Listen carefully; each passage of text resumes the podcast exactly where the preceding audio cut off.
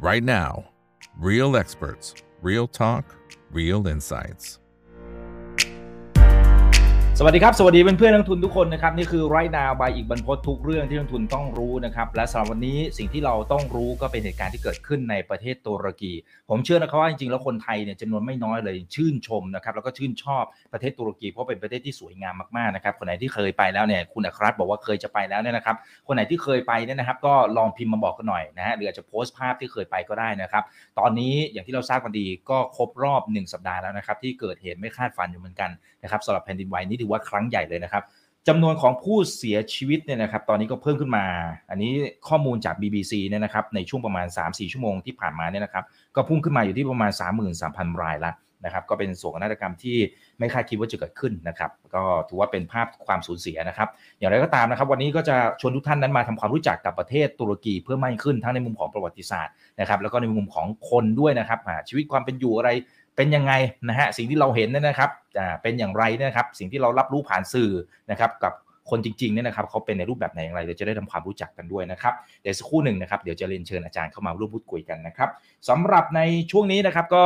ต้องรอติดตามกันนะครับนี่นะฮะสำหรับตัว first day trade วันพรุ่งนี้ นะนี่เป็นคอลัมน์ใหม่นะครับก็เตรียมต้อนรับหุ้นน้องใหม่ บริษัท MEP Corporation จำกัดมหาชนนะครับตัวย่อคือ MEB นะนะครับเดี๋ยวรอติดตามคลิปจากช่องทำอีกบิกด้วยนะครับก็จะเริ่มซื้อขายในตลาดซับ MAI นะครับวันที่ 14 กุมภาพันธ์ก็คือวันพรุ่งนี้นะครับจะเข้ามาซื้อขายในวันแรกเลยนะครับอันนี้รู้จักกันดีอยู่แล้วนะครับว่าเขาขายพวกอีบุ๊กนะครับก็ค่อนข้างจะเป็นเจ้าตลาดเลยแหละครับนี่เป็นเบอร์หนึ่งของประเทศไทยเลยครับแล้วก็มีเป็นตัวแทนจำหน่ายตัว เครื่องอุปกรณ์อ่านอีบุ๊กนะครับก็คือบุ๊กยี่ห้อ BOOX นะครับนะคนไหนที่เคยใช้อยู่ก็ลองพิมพ์เข้ามาได้นะครับนะแล้วก็จะมีตัว ReadAWrite นะครับที่เป็นชุมชนนะครับของนักอ่านนักเขียนเนี่ยนะครับนอกจากนี้นะครับการระดมทุนก็จะนำเงินไปขยายธุรกิจที่อยู่ในแพลตฟอร์มในปัจจุบันนะครับแล้วก็มีการเพิ่มเนื้อหาวรรณกรรมออนไลน์นะฮะแล้วก็ตัวราคาที่มีการขอ IPO อยู่ที่ 28 บาท 50 สตางค์ต่อหุ้นนะ อันนี้เป็นบริษัทลูกของ CRC ด้วยนะครับ คนไหนที่สนใจนะครับอย่าลืมนะฮะ อ่านหนังสือชี้ชวนยังพอมีเวลาอยู่นะครับไม่งั้นเดี๋ยวตอนเช้าวันพรุ่งนี้เนี่ยก็มาติดตามคลิปจากช่องทำอีกกับอีกได้นะครับก็จะได้เข้าใจบริษัทนี้มากขึ้นก่อนที่จะเข้าไปลงทุนนะนะครับเอาละฮะสำหรับในช่วงนี้ถึงเวลาแล้วครับที่เราต้องเรียนเชิญผู้เชี่ยวชาญนะครับเข้ามาร่วมพูดคุยกัน และทำความรู้จักกับประเทศตุรกีให้มากยิ่งขึ้นนะครับกับผู้ช่วยศาสตราจารย์ดรยัสมินซัตตานะครับเป็นผู้เชี่ยวชาญประจำศูนย์ศึกษาตุรกี และอาจารย์ประจำคณะรัฐศาสตร์จากมอ ปัตตานีนะครับ สวัสดีครับอาจารย์ยัสมินครับ ค่ะ สวัสดีค่ะ ครับ วันนี้อาจารย์ให้เกียรติมากเลยนะครับ เพราะว่าจริงๆ แล้วติดภารกิจอยู่ที่ต่างประเทศนะเพื่อนๆนักทุนนะครับ แต่ว่าวันนี้ก็เข้ามาร่วมพูดคุยกันด้วยนะครับ ยังไงขอบคุณอาจารย์ด้วยนะครับ ยังไงแต่ว่าจริงๆก็ต้องขอแสดงความเสียใจกับโอ้โหชาวตุรกีด้วยนะครับ คือเป็นภาพที่ โหดร้ายนะอาจารย์คือผมเห็นคลิปแบบมันตึกเรียงเรียงเรียงลงมาแล้วก็ถล่มลงมาแบบติดติดกันเลยก็เป็นภาพที่ไม่คิดว่าจะเกิดขึ้นในยุคนี้นะครับ ทีนี้มีการประเมินอยู่เหมือนกันอย่าง BBC ที่ผมไล่เรียงกันไปเนี่ยว่าจำนวนผู้เสียชีวิตน่าจะสูงถึงประมาณ 33,000 ราย อันนี้คือ as of ประมาณสัก 3-4 ชั่วโมงที่ผ่านมานี่เองนะฮะแต่ว่าจริง ๆ แล้วใน UN สหประชาชาติเขาประเมินว่าตัวเลขผู้เสียชีวิตอาจจะถึง 50,000 ครับอาจารย์โอ้โหนี่มัน ขนาดนั้นเลยเหรอครับอาจารย์ อืม ค่ะ ก็จริงๆแล้วต้องบอกว่าเมื่ออาทิตย์ที่เราตอนเกิดเหตุการณ์ตัวเองก็อยู่ที่ตุรกีนะคะ ก็ก็ได้ได้สัมผัส ถึงอ่าใช่ค่ะ ค่ะ ก็ก็ได้อยู่ด้วยนะคะ ก็ก็ได้ได้รู้สึกนะคะ เพราะว่าตอนที่อยู่เนี่ยก็คืออยู่ที่อังการานะคะ ก็ในตอนที่เกิดในรอบที่สองเนี่ยนะคะ ก็มีโอกาสได้นั่งทานรับประทานอาหารกับทางเอกอัครราชทูตไทยประจำกรุงอังการานะคะที่ตุรกีอยู่พอดีนะคะ เราก็มีความรู้สึกนะคะในการสั่นเราก็แบบ ใช่ไหมนะคะก็ก็ก็พอดูออกนะคะ มีเป็นครั้งที่สองนะคะที่เกิดขึ้น เพราะว่าในในในเหตุการณ์ครั้งนี้ค่ะ ก็ถือว่ามีสองครั้งนะคะ ครั้งแรกก็เจ็ดจุดเจ็ดถ้าจะไม่ผิดนะครั้งที่สองก็เป็นเจ็ดจุดสองจุดหกประมาณนี้นะคะ ก็ก็ถือว่าเป็นความสูญเสียครั้งยิ่งใหญ่มาก ๆนะคะ จริงๆก็ต้องบอกว่านับตั้งแต่ก่อตั้งเป็นสาธารณตุรกีขึ้นมาเลยค่ะร้อยปีมาแล้วนะคะ ไม่เคยเกิดเหตุการณ์ที่มัน แย่ขนาดนี้นะคะ คือมันมันปีที่แล้วสองปีที่แล้วเนี่ยก็มีมีการแผ่นดินไหวนะคะ อีกเมืองหนึ่งแต่ว่ามันก็มีคนเสียชีวิตไม่ได้มากนะคะ ประมาณร้อยคนอะไรอย่างเงี้ยนะคะ ก็ก็ไม่ได้ไม่ได้เยอะเท่าเท่าครั้งนี้นะคะ ซึ่งตัวเลขที่ทางยูเอ็นประเมินไว้ห้าหมื่นห้าหมื่นเนี่ยค่ะก็ก็คิดว่าอาจจะถึงแต่ถ้าเราไปดูในข่าวของสำนักข่าวทางตุรกีเนี่ยเขาก็บอกว่าอาจจะพอเคลียร์อะไรทุกสิ่งอย่างแล้วอาจจะถึงแสน นะคะ อาจจะถึงแสนก็คือรวมทั้งในค่ะอ่าก็คือรวมทั้งในตุรกีและในซีเรียนะคะ ที่ที่รวมกันทั้งสองประเทศ เพราะว่าอย่างกรณีของฝั่งซีเรียเนี่ยนะคะมันมีข้อท้าทายตรงที่ว่าเราไม่รู้ตัวเลขที่ชัดเจนนะคะ เพราะว่าเราก็เข้าใจว่าระบบการเมืองหรือสถานการณ์ทางการเมืองที่อยู่ในซีเรียตอนนี้ก็มีความท้าทายเป็นอย่างมากนะคะ ก็ในการที่เราจะรู้ว่า ว่าว่าตกลงแล้วเนี่ยตัวเลขจริง ๆ คือเท่าไหร่นะคะ เพราะว่าปกติแล้วเอ่อคนที่จะเข้าไปในซีเรียได้อนุญาตให้เข้าไปทางที่จะเข้าไปสู่ซีเรีย ที่ปลอดภัยที่สุดคือทางผ่านทางตุรกี แล้วตอนนี้เส้นทางมันก็เสียหายนะคะ ซึ่งเราก็ไม่ไม่มีไม่มีโอกาสที่จะทราบได้ว่าในกรณีของซีเรียเนี่ยจะเกิดผู้เสียชีวิตเท่าไหร่ แต่สำหรับตุรกีเนี่ยค่ะก็ก็คิดว่าน่าจะอยู่หลักประมาณห้าหมื่นถึงแสนหนึ่งนะคะ ซึ่งก็คาดหวังค่ะ เราก็คาดหวังว่ามัน ขออย่าให้มันถึงขั้นนั้นนะคะค่ะ อันนี้ก็เป็นตัวเลขคร่าวๆนะคะ สิ่งสิ่งที่มันเกิดขึ้น แล้วตัวเลขมันเยอะขนาดนี้ค่ะ เพราะว่าในกรณีนี้ถ้าเราดูตรงพื้นที่ที่เกิดเหตุนะคะมันเกิดในพื้นที่ที่ต้องบอกว่าเป็นพื้นที่ที่มีการพัฒนาน้อยที่สุดในประเทศตุรกีนะคะเพราะว่ามันเป็นส่วนของพื้นที่ที่มันอยู่ติดกับฝั่งของซีเรียนะคะ แล้วก็ในแง่หนึ่งเองก็มีปัญหาเรื่องของ อยู่บ้างนะคะของเขาชาวเคิร์ดนะคะ ในขณะเดียวกันเนี่ยบางบางส่วนของพื้นที่เองเนี่ยมันก็ค่อนข้างที่จะห่างไกลนะคะ เพราะฉะนั้นไอการที่จะมีการพัฒนาในเรื่องของโครงสร้างพื้นฐานต่างๆเนี่ยค่ะให้มันเทียบเท่ากับเมืองใหญ่ ๆ ที่จริงๆตุรกีมีการออกกฎหมายมาแล้วนะคะปี 1999 นะคะในการในเรื่องของมาตรฐานการสร้างตึกอะไรต่างๆนานา อไม่เป็นเมืองแบบเหล่านี้ค่ะ การเข้ามาควบคุมของรัฐเนี่ย มันก็เป็นไปยากนะคะ แต่ว่าพอมันเกิดเหตุการณ์เนี่ยค่ะ ก็ก็ตอนนี้ก็คือตึกที่ข้างไม่ได้ตามกฎหมายก็โดนจับหมดเลยนะคะ หลายคนก็ต้องกำลังหนีออกจากประเทศนะคะ ก็ก็กลายเป็นว่าต้องต้องโดนจับกันนะคะตอนตอนนี้ก็เกิดสถานการณ์อย่างนี้ค่ะ นั่นคือเหตุผลหนึ่งสำคัญมากๆเลย ที่ทำให้ทำไมอีความเสียหายอะค่ะมันมันเยอะ เพราะว่าไอ้ตึกโดยเฉพาะตึกเก่าเนาะหนึ่งคือตึก สร้างใหม่แต่สร้างไม่ได้ตามมาตรฐานนะคะ ก็ก็ก็ก็ก็คือพอเจอแบบนี้ค่ะ ก็เลย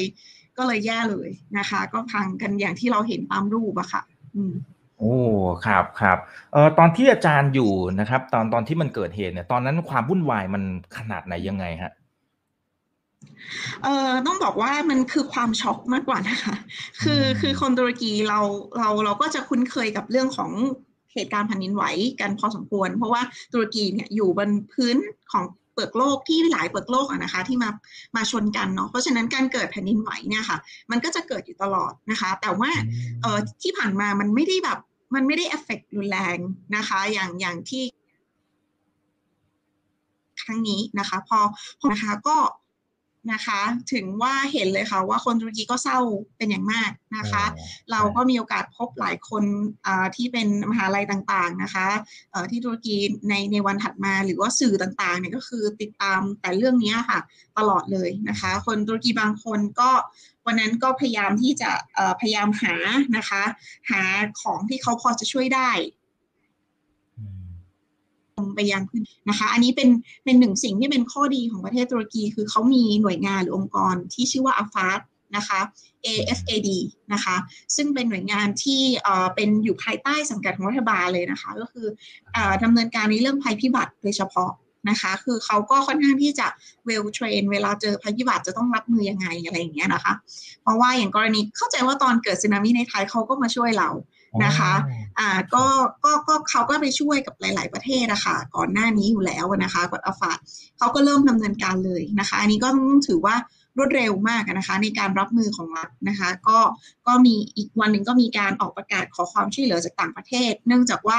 เอ่อพอเกิดเหตุการณ์อย่างนี้ค่ะ มันต้องเร็วนะคะ เพราะว่าถ้ามันช้าปุ๊บเนี่ยเราช่วยคนไม่ทันนะคะ ช่วยคนไม่ทันมันต้องเร็วมากๆนะคะ ไปขอความช่วยนะคะ ประเทศแรก ๆ ที่ส่งความช่วยเหลือมาก็อย่างนาโตนะคะเพราะตุรกีเป็นสมาชิกของนาโต นะคะ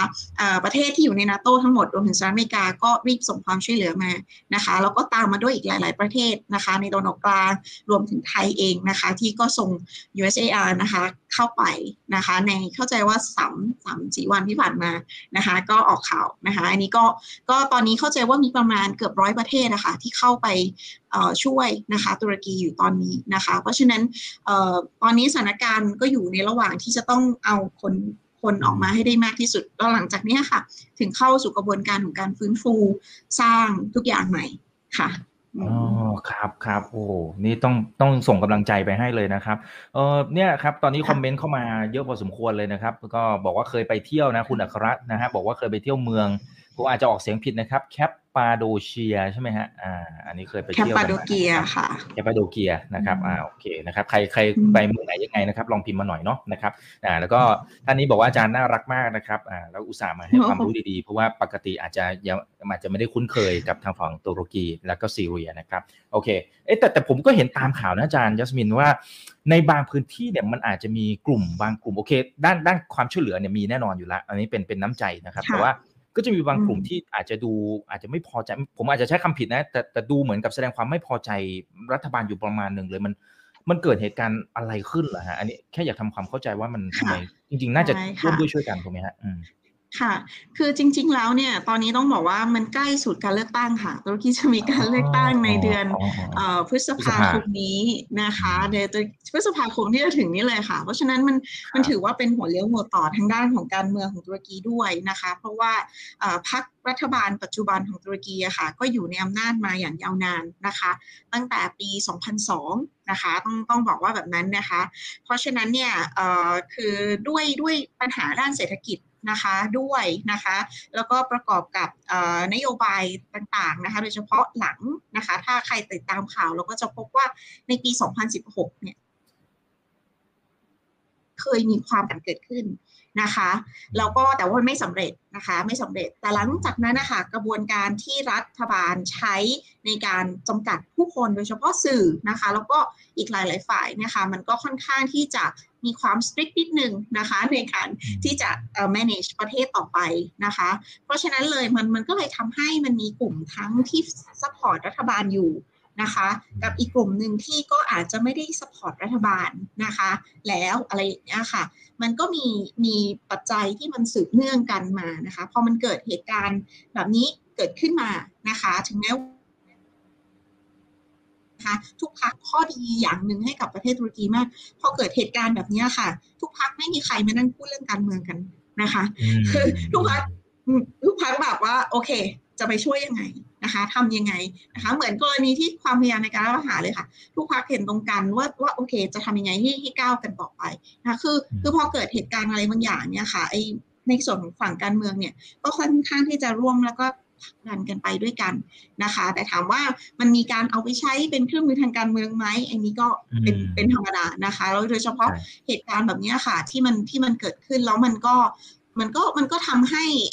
จริง ๆ ในแง่หนึ่งเองนะคะก็ก็ถูกของคนที่วิพากษ์วิจารณ์ว่าทำไมรัฐบาลไม่มีการตรวจสอบนะคะ ความปลอดภัยเกิดขึ้นอะไรอย่างเงี้ยนะคะอันนี้มันก็ถูกของเขา แต่ว่าเราก็ต้องยอมรับว่าสิ่งที่เออดราหรือประธานาธิบดีของตุรกีทำตอนนี้ค่ะ คือเขาไปทุกเมืองเลยค่ะที่เกิดเหตุการณ์นะคะ ไปพูดไปให้กำลังใจคือลงไปเองทุกเมืองนะคะแล้วก็ความช่วยเหลือต่างๆของรัฐเนี่ยก็ก็ทุ่มมาอย่างเต็มที่นะคะ แล้วก็ calling นะคะความช่วยเหลือจากนานาชาติมานะคะ อันนี้เองก็ก็ถือว่ามีการ response ที่ ค่อนข้างเร็วนะคะ แต่สิ่งหนึ่งที่อาจจะยังช้าอยู่ก็คือเรื่องของการปรับในเรื่องของกฎหมายนะคะ ซึ่งอาจจะต้องรออีกสักช่วงเวลาหนึ่งหลังจากเลือกตั้งในครั้งนี้แล้วอะค่ะ อืมอืมครับ อาจารย์คิดว่าแผ่นดินไหวรอบนี้มันอาจจะทำให้คนทั่วๆไปหมายถึงคนตุรกีเนี่ยนะเปลี่ยนวิธีคิดทัศนคติหรือกับเรื่องใด ๆ ก็ตามในในชีวิตในมิติไหนบ้างครับผมเออในแง่หนึ่งเรา อาจจะคิดว่าในแง่หนึ่งก็อาจจะเปลี่ยนอยู่พอสมควรนะคะโดยเฉพาะในเรื่องจริงๆคนตุรกีโดยเฉพาะคนที่เป็นชาวบ้านนะคะถ้าเราไปรู้จักที่ไม่ได้อยู่ในเมืองนะคะเขาจะเป็นคนที่นิสมาก แล้วก็โดยเฉพาะผู้หญิงเขาก็จะมีความหวัดแบบกกลัวค่ะค่อนข้างที่กลัวนะคะ คือค่อนข้างที่จะตระหนกกับกับอะไรได้ง่ายนะคะ เพราะฉะนั้นเนี่ยเออเราก็เห็นข่าวว่าบางคนเองเนี่ยตอนนี้ก็ยังไม่กล้าไปอยู่ในตึก นะคะอ่าเพราะว่าก็ยังกังวลถึงถึงเหตุการณ์ที่มันจะเกิดขึ้น ก็ก็คิดว่าในแง่หนึ่งในเรื่อง PTSD มันอาจจะมาแน่ๆนะคะ เรื่องความกังวลเรื่องความตื่นตระหนก ซึ่งอันเนี้ยก็มีรัฐบาลโดยเฉพาะฝ่ายของกระทรวงสาธารณสุขเองก็ออกมาเอ่อเอ่อพยายามที่จะพบเรื่องของความคิดนะคะของของผู้คนอยู่เรื่องของอารมณ์ความรู้สึกนะคะ แต่ถามว่าวิ ธีหลังจากนี้เองเองเขาเป็นคนที่ค่อนข้างที่จะเป็นประเทศที่กลุ่มหนึ่งก็จะค่อนข้างที่จะ religious นะคะคือคือค่อนข้างที่จะเชื่อมั่นในเรื่องของศาสนานะคะโอเคก็ก็กลุ่มหนึ่งก็ถือว่าเข้มขัดนะคะแต่ว่าก็จะมีกลุ่มหนึ่งเองก็ก็ไม่ได้ไม่ได้เคร่งครัดนะคะเขาก็ใช้ชีวิตเหมือนยุโรปสไตล์นะคะก็คือเป็นแบบนั้นเลยนะคะ เพราะฉะนั้นเองใน ในในสถานการณ์แบบนี้ค่ะก็ต้องก็ต้องเอ่อรอดูต่อไปว่ามันจะมีอะไรเปลี่ยนไหมแต่ว่าตอนนี้แน่ ๆ ก็คือว่าอาจจะเป็นเรื่องของความ concern กับเรื่องของความปลอดภัยอะไรพวกนี้ค่ะ มันอาจจะมากขึ้นโดยเฉพาะในกลุ่มของกลุ่มคนที่ไม่ได้อยู่ในเมืองใหญ่นะคะอืมอืมครับ อ่า โอเคนะครับ คุณอุทัยบอกว่ารอยเลื่อนแผ่นดินใกล้แยกตัวละนะครับ อันนี้อาจจะเป็นแค่จุดเริ่มต้นเท่านั้นเองนะครับ ยังไงก็ต้องเฝ้าระวังนะครับ โอเคนะ หลายท่านไปคอมเมนต์นะครับเรื่องของ GDP ต่างๆนะว่าตุรกีจริงๆเป็นประเทศที่ร่ำรวยมากๆนะครับแล้วก็อยู่ในทั้ง 2 ทวีปเลยนะฮะอยากให้อาจารย์อ่างั้นเดี๋ยวเดี๋ยวผมรบกวนให้อาจารย์เล่าให้ฟังหน่อยนะครับว่าไอ้ตรงนี้มันกลายเป็นเสน่ห์ของประเทศตุรกีอย่างไร ทั้งเป็นประตูสู่ตะวันออกกลาง แล้วก็ประตูสู่ทางฝั่งยุโรปด้วยนะอ่า ค่ะค่ะจริงๆแล้วประเทศตุรกีเนี่ยในเชิงของภูมิศาสตร์ของเขาอะค่ะ ฝั่งหนึ่งซึ่งเป็นคาบสมุทรส่วนใหญ่ของประเทศนะคะ เรียกว่าคาบสมุทรนาโตเลียเนี่ยก็จะอยู่ในฝั่งเอเชียนะคะ ซึ่งเป็นส่วนใหญ่ของประเทศนะคะ แล้วก็จะมีส่วนหนึ่งของประเทศนะคะ ก็คือตัดกันตรงที่เมืองอิสตันบูลเลยนะคะ ตัดกันที่ช่องแคบที่ชื่อว่าบอสฟอรัสนะคะ ฝั่งหนึ่งจะอยู่ในฝั่งยุโรปนะคะ ฝั่งหนึ่งจะอยู่ฝั่งเอเชียนะคะ เพราะฉะนั้นเนี่ยอย่างตัวเองเนี่ยเคยอยู่ที่อิสตันบูล จะคนไปข้ามฝั่งระหว่างเอเชียยุโรปเนี่ยก็คือเป็นเรื่องปกตินะคะ ก็คือเป็นเป็นเป็นเรื่องที่ง่ายมากมีรถไฟฟ้าที่ข้ามใต้ใต้ช่องแคบเลยนะคะ ก็คือก็คือการเดินทางทุกอย่างมันก็สะดวกนะคะเเพราะฉะนั้นอันนี้เป็นเป็นเสน่ห์หนึ่งของตุรกีค่ะ เพราะฉะนั้นเนี่ยตุรกีเนี่ยจะบอกว่าเป็น เป็นอาหรับไหมก็ไม่ใช่นะคะ เป็นยุโรปไหมก็ไม่ใช่นะคะเขามีความผสมผสานในอัตลักษณ์ของตัวเองด้วยด้วยด้วยภูมิศาสตร์ที่เขาตั้งอยู่อะค่ะทั้งความเป็นเองแล้วเขาก็มีทั้งความเป็นอาหรับในตัวเองนะคะ คือความความเป็นแบบใจร้อนนะคะ ความสไตล์แบบอะไรอย่างเงี้ยค่ะ หรืออาหารบางอย่างก็ได้รับอิทธิพลจากฝั่งฝั่งของตะวันออกกลางมิดเดิลอีสต์มานะคะ แต่อาหารบางอย่างเนี่ยก็จะคล้ายกับกรีซมากนะคะ เช่นขนมหวานของตุรกีเนี่ยค่ะที่ชื่อว่าบักลาวาเนี่ยนะคะก็เป็นที่ถกเถียงกันว่ากรีซก็บอกว่าเป็นของกรีซนะตุรกีเขาบอกว่าเป็นของตุรกีอะไรอย่างเงี้ยนะคะ มันก็มันก็มีความคล้ายคลึงกันกันค่อนข้างสูง เพราะฉะนั้นพื้นที่ของตุรกีมันเลยมีเสน่ห์ตรงที่ว่ามันมันได้รับ อิทธิพลจากจากอารยธรรมที่มันส่งต่อมาทั้งของโรมันนะคะ ทั้งของไบเซนไทน์ทั้งของฮิตไทนะคะ ทั้งของอาณาจักรของฝั่งอาหรับในช่วงของออตโตมันนะคะ เพราะฉะนั้นมันมีความผสมผสานทำที่สูงเลยค่ะ อืมครับ อันนี้ถือว่าเป็นข้อดีนะครับ ทั้งในมุมของการค้าการขายด้วยนะครับ แล้วก็ในเชิงของวัฒนธรรม แล้วก็จริง ๆ ผมผมมีเพื่อนเป็นชาวตุรกีนะครับ อาจารย์ยัสมินนะครับ แต่ว่าตอนนั้นไปเจอกันอยู่ที่ออสเตรเลียนะครับ มีอยู่สามคนอะนะครับแล้วสถานที่ใสคือเฮฮาแล้วก็ด้วยความที่ที่เขาเข้าเขาเข้าได้กับทุกคนเลยอะทุกทุกเชื้อชาติอะนะทั้งเอเชียก็เข้าได้นะครับ ตะวันออกกลางนะฮะแล้วก็ยุโรป แล้วก็แบบเป็นคนที่แบบเป็นชาติที่คุยสนุกมากอะ นะฮะแล้วมันเพลินมากเลยแล้วเป็นเออผมผมก็ไม่รู้ว่าเป็นแค่แค่เพื่อนผมสามคนนี้หรือเปล่านะจริงๆเขาเป็นคนยังไงฮะคือคนตุรกีเป็นคนเป็นคนไหนค่ะ คือเขาเป็นคนโอเค ในแง่หนึ่งเขามีความใจร้อนนะคะ แต่ว่าแต่ว่าในแง่หนึ่งคนตุรกีเป็นคนที่ชอบช่วยเหลือนะคะถามว่ายังไงก็คือว่าในประมาณ 2 ปีที่ผ่านมานะคะสปีที่แล้วเนี่ยนะคะตุรกีถือว่าเป็นประเทศที่ให้ความช่วยเหลือด้านมนุษยธรรมสูงที่สุดในโลก นะคะ มันเลยไม่แปลกค่ะว่าทำไมตุรกีถึงได้รับมาเยอะนะคะ ในในครั้งนี้พอพอเวลาตุรกีเกิดวิกฤตขึ้นมานะคะเอ่อโอเค ปีที่แล้วเนี่ย US สหรัฐอเมริกาอาจจะขึ้นมาที่หนึ่งนะคะ แต่ว่าแต่ว่าเอ่อก็ตุรกีก็มาอยู่อันดับสองแต่ว่าความความพิเศษของตุรกีก็คือที่การให้ความช่วยเหลือของเขาเนี่ยก็จะให้กับ ผู้อพยพลี้ภัยนะคะ จากซีเรียบ้าง จากประเทศที่มาจากประเทศที่กำลังอยู่ในภาวะสงคราม หลาย ๆประเทศในตะวันออกกลางบ้างนะคะ เพราะฉะนั้นตุรกีเองก็เป็นแหล่งของของผู้คนที่อพยพหรือลี้ภัยมาอยู่ค่อนข้างสูงนะคะ โดยเฉพาะคนซีเรียนะคะก็เป็นอีกปัจจัยมีเป็นอีกปัจจัยหนึ่งที่ทำให้คนตุรกีเองก็ไม่พอใจรัฐบาลนะคะว่ารับคนต่างชาติมาทำไมเยอะๆนะบางกลุ่มนะคะ บางกลุ่มแต่บางกลุ่มก็โอเคเข้าใจว่า มันก็จำเป็นต้องรับอะค่ะใช่เพราะว่าเขาก็ไม่มีที่ให้อยู่เขาอยู่ในสงครามมาหลายหลายปีแล้วนะคะ ตั้งแต่ปี 2014 เป็นต้นมาจนถึงปัจจุบันมันก็ยัง ongoing นะคะ เพราะฉะนั้นเนี่ยค่ะความความเป็นตุรกีมันเลยมันเลยค่อนข้างที่จะ uniqueness คนตุรกีก็ใจดีนะคะ แต่ถามว่ามีตุรกีแบบเล่เล่เหลี่ยมเยอะไหมก็มีนะคะก็มีเป็นปกติของทุกที่ทุกชาติแหละทุกชาตินะคะ แต่ว่าแต่ว่าโดยโดย nature ของเขาเนี่ยเขาเป็นคนที่ แขกมาต้องรับแขกคนตุรกีเลี้ยงชา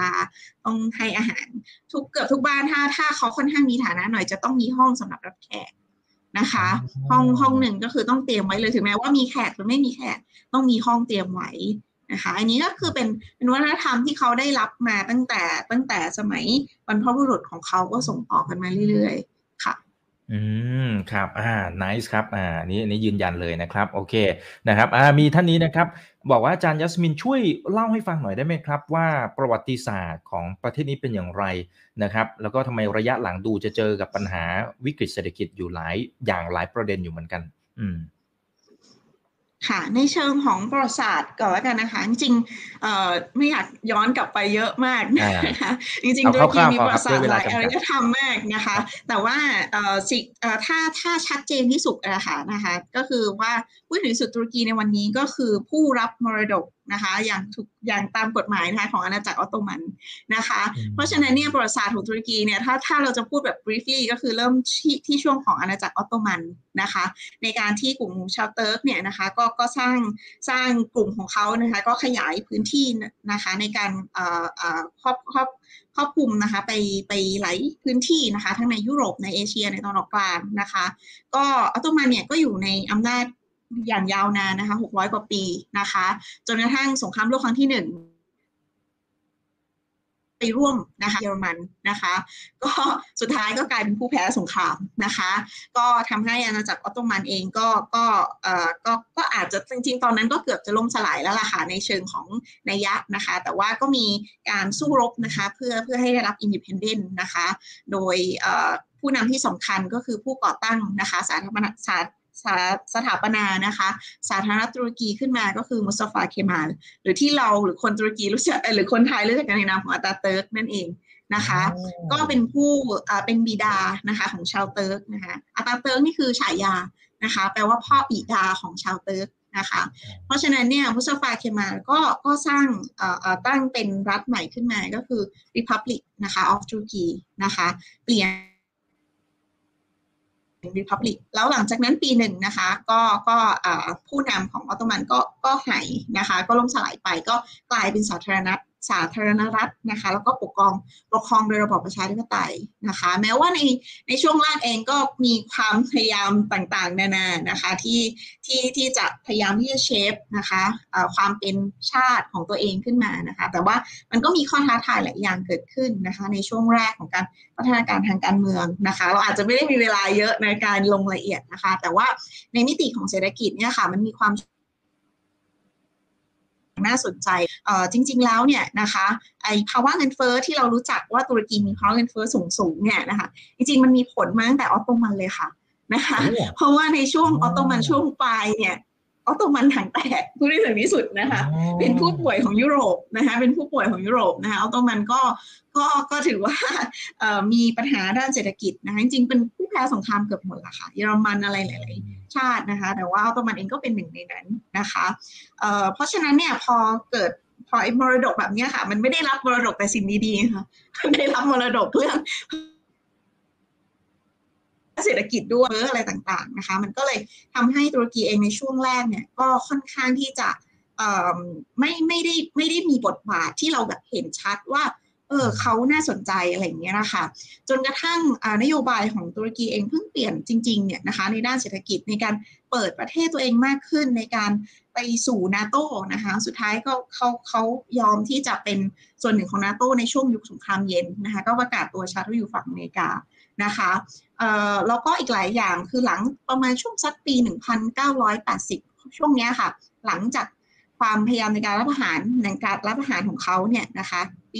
1990 ช่วงนั้นนะคะตุรกีเองก็เริ่มพัฒนาในด้านเศรษฐกิจของตัวเองมากขึ้นนะคะ จนพรรครัฐบาลปัจจุบันคือพรรคอักปาร์ตี้เข้ามาเนี่ยนะคะเป็นจุดเปลี่ยนสำคัญมากนะคะ เพราะว่าเขาเปลี่ยนนโยบายทางเศรษฐกิจหลายอย่างนะคะ จนทำให้ตัวเลขนะคะเพราะว่าเงินเฟ้อก็ลดลงว่างงานเนี่ยก็ชัดนะคะ แล้วก็ GDP ของของตุรกีก็ดีขึ้นมา นะคะ ถ้าเราดูกราฟในช่วงแรกที่พักอักขึ้นมาค่ะ ช่วงปี 2002 นะคะ จนกระทั่งเกิดอาหรับสปริงเนี่ยนะคะ ตุรกีถือว่าอยู่ในกราฟของการขึ้นนะคะ ขึ้นแล้วก็เป็นช่วงช่วงบูมมากนะคะของเศรษฐกิจตุรกี แต่พอเกิดเหตุการณ์นะคะ อย่างอาหรับสปริงแล้วก็อีกหลาย ๆ challenge ที่มันตามมาหลังจากอาหรับสปริงนะคะ โดยเฉพาะสงครามในซีเรีย แล้วก็ความพยายามรัฐประหารในตุรกีนะคะ ก็ส่งผลหลายอย่างค่ะทำให้ กระทบต่อนะคะ เพราะฉะนั้นเนี่ยเออเราอยากอยากจะบอกว่าตัวเลขเนี่ยค่ะ ถ้าถ้าเราไปดูเทียบจากก่อนหน้าๆเนี่ยมันถือว่าดีขึ้นมากแล้วนะคะ แต่ถ้าไปไปเทียบกับช่วงช่วงยุคที่เศรษฐกิจตุรกีดีมากเนี่ยค่ะ มันก็ถือว่าแย่ทีเดียวนะคะ ง่ายที่สุดเนี่ยตอนที่ตัวเองไปอยู่เมื่อประมาณสักเอ่อประมาณเกือบสิบปีที่แล้วนะคะเอ่อปีแรกที่ไปเลยนะคะ ก็หนึ่งบาทเนี่ยจะเท่ากับสิบเอ่อหนึ่งรีล่าเนี่ยเท่ากับสิบเจ็ดบาท นะคะ แต่วันนี้ไม่ใช่ค่ะ วันนี้หนึ่งบาทเนี่ยหนึ่งรีราเท่ากับประมาณหนึ่งจุดกว่ากว่าบาทค่ะอ่าครับ คือคือรีราอ่อนค่ามากอ่าอ่อนค่าอ่อนค่ามากเลยถูกไหมฮะอ่าใช่ฉะนั้นกำลังซื้อมันก็เลยอาจจะหดลงไปด้วยนะครับอ๋อใช่ค่ะ ตอนตอนนั้นอาจารย์อาจารย์ไปไปที่ตุรกีเนี่ยคือไปเรียนเลยใช่ไหมฮะ ไปเรียนค่ะไปเรียนเอกที่นั่นค่ะ ใช่ ตอนปีสองพันสิบแปดค่ะ ใช่อ่าครับโอ้มีมีแน่แล้วครับเนี่ย คุณอ่าไม่ใช่ปีสองพันสิบแปดสิก็ปีสองพันสิบสี่ค่ะปีสองพันสิบสี่ตอนนี้ปีสองพันสิบค่ะอ่าครับคุณลาล่าบอกว่าขอให้เชิญอาจารย์มาอีกนะนะครับนะเพราะว่าเป็นคนที่รู้จริงเลย และเล่าสนุกด้วยนะครับ มีรอยยิ้มตลอดนะฮะโอเคนะครับเดี๋ยวผมขอสักหนึ่งถึงสองคำถามแล้วกันนะครับ โอเค คุณเดนะฮะบอกว่าอาหาร และสินค้าไทยในตุรกีเป็นอย่างไรบ้างนะครับ แล้วก็มีคนตุรกีมาลงทุนในประเทศไทยมากน้อยแค่ไหนด้านไหนอย่างไรนะครับอ่าค่ะก็อาหารค่ะอาหารของตุรกีเนี่ยจริงๆ คนตุรกีก็กินอาหารที่เอ่อจะไม่ได้เหมือนอาหรับนะคะก็จะไม่ได้เหมือนยุโรปแต่มันมีความมิกซ์กันนะคะ ถ้าเรารู้จักเอ่อถ้าถ้าเคย เห็นอย่างเอ่อเอ่อคนตุรกีที่จะมาขายในไทยเยอะๆ ก็คือ คนไทยจะรู้จักในนามของเคบับนะคะเคบับเนาะแต่ว่าคนตุรกีเราไม่เรียกว่าเคบับเราเราไม่ได้เรียกว่าเคบับค่ะ ใช่เราจะเรียกว่าโดเนทนะคะโดเนทอุ้ยต่างกันนะออกเสียงต่างกันเยอะเลยต่างกันเลย ถ้าเป็นเคบับของตุรกีคือจะเป็นเนื้อที่ฉุกเสียบในไม้แล้วก็ปิ้งค่ะ อันนั้นจะเรียกว่าเคบับ นะคะครับใช่ค่ะ เพราะฉะนั้นแต่อันเนี้ยอันเนี้ยเป็นที่เราค่อนข้างรู้จักกัน เพราะฉะนั้นคนตุรกีจะค่อนข้างกินเนื้อนะคะ กินเนื้อสัตว์แล้วก็ผักอะไรอย่างเงี้ยนะคะ ก็ก็เป็นสไตล์คนที่มาจากเผ่าชนเผ่านะคะ ก็ก็อันนี้ค่ะเป็นอาหารของตุรกีก็ส่วนเรื่องของการลงทุนต้องบอกว่าจริงๆแล้วตุรกี หมายถึงว่าตุรกีมาลงทุนในไทยใช่ไหมคะมีมีหลายบริษัทค่ะที่เข้ามาลงทุนในไทยนะคะหนึ่งในนั้นเราคิดว่าน่าจะเป็นบริษัทที่ทุกท่านรู้จักกันดีก็คือเบโก้นะคะทุกท่าน ข่าวเบโก้นี่เป็นบริษัทของสัญชาติตุรกี เป็นลูกค้าอยู่นะคะบางท่านอาจจะเป็นลูกค้าเรื่องเครื่องใช้ไฟฟ้านะคะของของเบโก้นะคะ ก็ก็ได้รับมาตรฐานของยุโรปนะคะ เพราะว่าจริงๆตุรกีเองก็อยู่ในตลาดของยุโรปนะคะ ถึงแม้ว่าไม่ได้อยู่ใน EU นะคะ แต่ว่าอยู่ใน Custom Union เพราะฉะนั้นเนี่ยหลายอย่างนะคะมาจากมาจากสไตล์ของยุโรปหรือมาตรฐานเดียวกันกับยุโรปเพื่อส่งออกได้นะคะ เพราะฉะนั้นเนี่ยเบโก้ก็เป็นหนึ่งในในหนึ่งหนึ่งในบริษัทนะคะที่มาลงทุน แล้วก็มีอีกหลาย ๆ บริษัทนะคะที่มาลงทุนในเขตเศรษฐกิจพิเศษนะ EC นะคะในตอนนี้ก็มีหลายบริษัทนะคะที่มาลงทุนอย่างของไทยเองเนี่ยนะคะไทยก็มี CP นะคะที่ไปลงทุนอยู่ในตุรกีนะคะแล้วก็มีบริษัทผลิตเป็นเม็ดพลาสติกนะคะอินโดรามานะคะก็ก็อยู่ในประเทศตุรกีด้วยเช่นกันค่ะ ใช่ค่ะ ก็อันนี้ก็เป็นคร่าวๆนะจริงๆก็มีรายละเอียดเยอะกว่านี้ค่ะ ด้วยเวลาที่จำกัด อ่าได้ครับ ขอสุดท้ายแล้วกันนะครับอ่าจริง ๆ ท่านอื่นไม่ต้องเสียใจนะ เดี๋ยวรอบหน้าเดี๋ยวผมเรียนเชิญอาจารย์มาอีกนะครับเรียนอาจารย์ตอนนี้อยู่ที่ต่างประเทศนะครับเพื่อนๆนักทุนนะครับ แต่ว่าวันนี้ยังให้ความกรุณาเข้ามาพูดคุย จริง ๆ ติดติดธุระทั้งวันเลยนะครับ แต่ว่าวันนี้ยังสละเวลามาให้นะ คุณอนุชานะครับ บอกว่าอิทธิพลของตุรกีบนเวทีโลก ทั้งในมุมของเศรษฐกิจแล้วก็กองทัพเนี่ยเป็นอย่างไรบ้างนะครับ เทียบกับในอดีตค่ะเอ่อ โอเคค่ะ ถ้าในมิติของเศรษฐกิจนะคะ จริงๆตัวตอนนี้ถ้าเราดูไม่แน่ใจว่ายังได้ยินอยู่ไหมคะ ได้ยินครับผมภาพภาพจะเบอร์เบอร์นิดหน่อยแต่ได้ยินได้ยินอยู่ครับ อ่าค่ะโอเคค่ะค่ะ ก็คือถ้าในเชิงของเศรษฐกิจในเวลาในในวิธีโลกตอนนี้ค่ะจริงๆถ้าดูถ้าดูแค่ GDP นะคะ ก่อนดีกว่า ก็ยังอยู่ในในระดับที่ท็อป 20 ไม่รู้ 20 อยู่หรือเปล่านะคะยังไม่ได้เช็คอัปเดตล่าสุดนะคะ หลังหลังเกิดแผ่นดินไหวเนี่ยไม่แน่ใจว่ามันจะจะลดหรือยังไงนะคะ ของปีนี้นะคะ ก็ก็น่าจะมีผลกระทบอยู่พอสมควรนะคะ แต่ว่าถ้าถือถือว่าในแง่ของของอ่าอ่า GDP เนี่ยก็ถือว่าโอเคนะคะ แต่ว่าถ้าไปดูไอ้มิติอื่น ๆ ของเรื่องของในเชิงเศรษฐกิจนะคะอาจจะอาจจะอาจจะยังสู้หลายประเทศในยุโรป หรือว่าประเทศในตะวันออกกลางที่เขามีเงินเยอะไม่ได้นะคะ เพราะว่าทรัพยากรทางธรรมชาติอย่างน้ำมันนะคะ หรือว่าแก๊สธรรมชาติ นะคะ แต่ว่าตุรกีเองก็เพิ่งค้นพบค่ะเพิ่งค้นพบนะคะก็อยู่ในระหว่างการที่จะเริ่มในการลงทุนนะคะเพิ่งค้นพบแก๊สธรรมชาตินะคะในในแถบทะเลดำของตุรกีนะคะเขาเขาก็มีการค้นพบในหลาย ๆ พื้นที่นะคะเพราะฉะนั้นในอนาคตเองในเรื่องพลังงานเนี่ยก็น่าสนใจมากนะคะสำหรับตลาดของตุรกีนะคะแต่ว่าอาจจะต้องใช้เวลานิดนึงนะคะเพราะเขาเขาเพิ่งมาโอเพนตรงนี้แต่สิ่งหนึ่งก็ที่พูดถึงเรื่องของอุตสาหกรรมในด้านของการอาหารเนี่ย อันนี้ค่อนข้างชัดค่ะ เพราะว่าตุรกีได้รับอิทธิพล แล้วก็ได้รับเออเขาเรียกว่าอะไรคะได้รับเออต้องบอกว่าไงอะได้รับเอออันนี้ส่งใช้คำนี้ได้ไหมไม่ทราบนะคะของการเป็นสมาชิกนาโตนะคะเอ่อก็คือเอ่อคนที่ประเทศที่สามารถเป็นสมาชิกนาโตเนี่ยเขาจะไม่ได้แค่ได้รับการสนับสนุนด้านการทหาร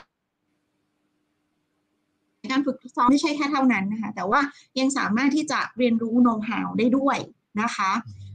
เพราะฉะนั้นนะคะการที่ตุรกีได้เรียนรู้โน้ตฮาวมาจากสมาชิกของนาโตเนี่ยค่ะตอนนี้จริง ๆ ตุรกีก็กลายเป็นประเทศที่ส่งออกนะคะ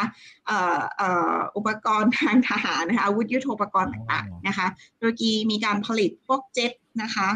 เครื่องบินเจ็ตนะคะแล้วก็รวมถึงเรื่องของโดรนนะคะอย่างโดรนที่ยูเครนใช้ตอนนี้เนี่ยนะคะกับกรณีของของรัสเซียตอนตอนที่เกิดเหตุการณ์กันใหม่ๆเนี่ยก็ซื้อมาจากตุรกีนะคะ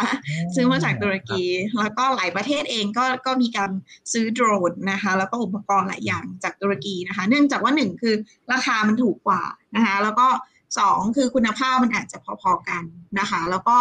สามมันคืออยิ่งอยู่ในแบบนี้ค่ะ มันสามารถที่จะถ้ามี MOU อะไรอย่างเงี้ยค่ะเขาสามารถที่จะแลกเปลี่ยนในเรื่องของโน้ตฮาวระหว่างกันได้มากได้ได้ด้วยนะคะ ซึ่งอันนี้มันก็เลยเป็นค่อนข้างที่จะเป็นจุดเด่นของตุรกีนิดหนึ่งนะคะนอกจากนั้นไอ้พวกเรื่องของยาไอ้รถไฟฟ้าเนี่ยนะคะจริงรถไฟฟ้าสายหนึ่งจำไม่ได้ว่าสายไหนในไทยนะคะ ก็ก็มาจากบริษัทของตุรกี นะคะต้องไปลองเช็คนะคะว่าว่าเป็นสายไหนนะคะ ที่แบบใช่ชัดๆนะคะแต่ว่ามีมีอยู่ตู้อยู่ขบวนหนึ่งเนี่ยค่ะก็มาจากจากประเทศตุรกีเหมือนกันนะคะ ผลิตที่นั่นนะคะ อันนี้ก็ก็เป็นคร่าวๆนะคะ เพราะว่าในช่วงที่ผ่านมาเนี่ยตุรกีเขาก็ลงทุนกับคนไปเยอะค่ะนะคะเขาส่งคนไปเรียนนะคะแล้ว ของการให้ต่างๆอะไรอย่างเงี้ยค่ะเขาก็ค่อนข้างที่จะ invest กับเรื่องพวกนี้นะคะ จนตอนนี้เขาก็มีคนที่จะสามารถผลิตสิ่งต่างๆ เหล่านี้ค่ะได้เองค่ะโอ้นี่มีหลายอย่างที่เราไม่เคยทราบเลยนะครับ วันนี้อาจารย์ยัสมินก็มาเล่าให้เราฟังด้วยนะครับไว้เดี๋ยวอาจารย์กลับจากต่างประเทศแล้วก็มีประเด็นอะไรที่เกี่ยวข้องนะครับ ก็ขออนุญาตเรียนเชิญใหม่นะครับ อาจารย์ วันนี้สนุกมากๆนะครับเงินเลยครับขอบคุณมากนะครับ ขอบคุณ 1,050 ท่านที่ยังอยู่ในค่ำคืนนี้ด้วยนะครับ ยังไงฝากกดไลค์กดแชร์ทุกช่องทางด้วยนะครับ แล้วก็ YouTube TikTok อย่าลืมไป Follow กันด้วยนะนะครับ ครั้งหน้าเป็นเรื่องไหนรอติดตามนะครับ นี่คือไรนาบอีบันพศทุกเรื่องที่นักทุนต้องรู้ครับ สวัสดีครับ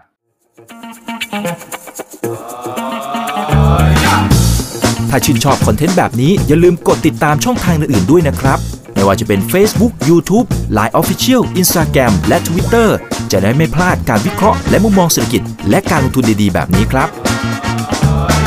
อย่าลืมนะครับว่าเริ่มต้นวันนี้ดีที่สุด ขอให้ทุกท่านโชคดี และมีอิสรภาพในการใช้ชีวิต ผม อีกบรรพธนาเพิ่มสุขครับ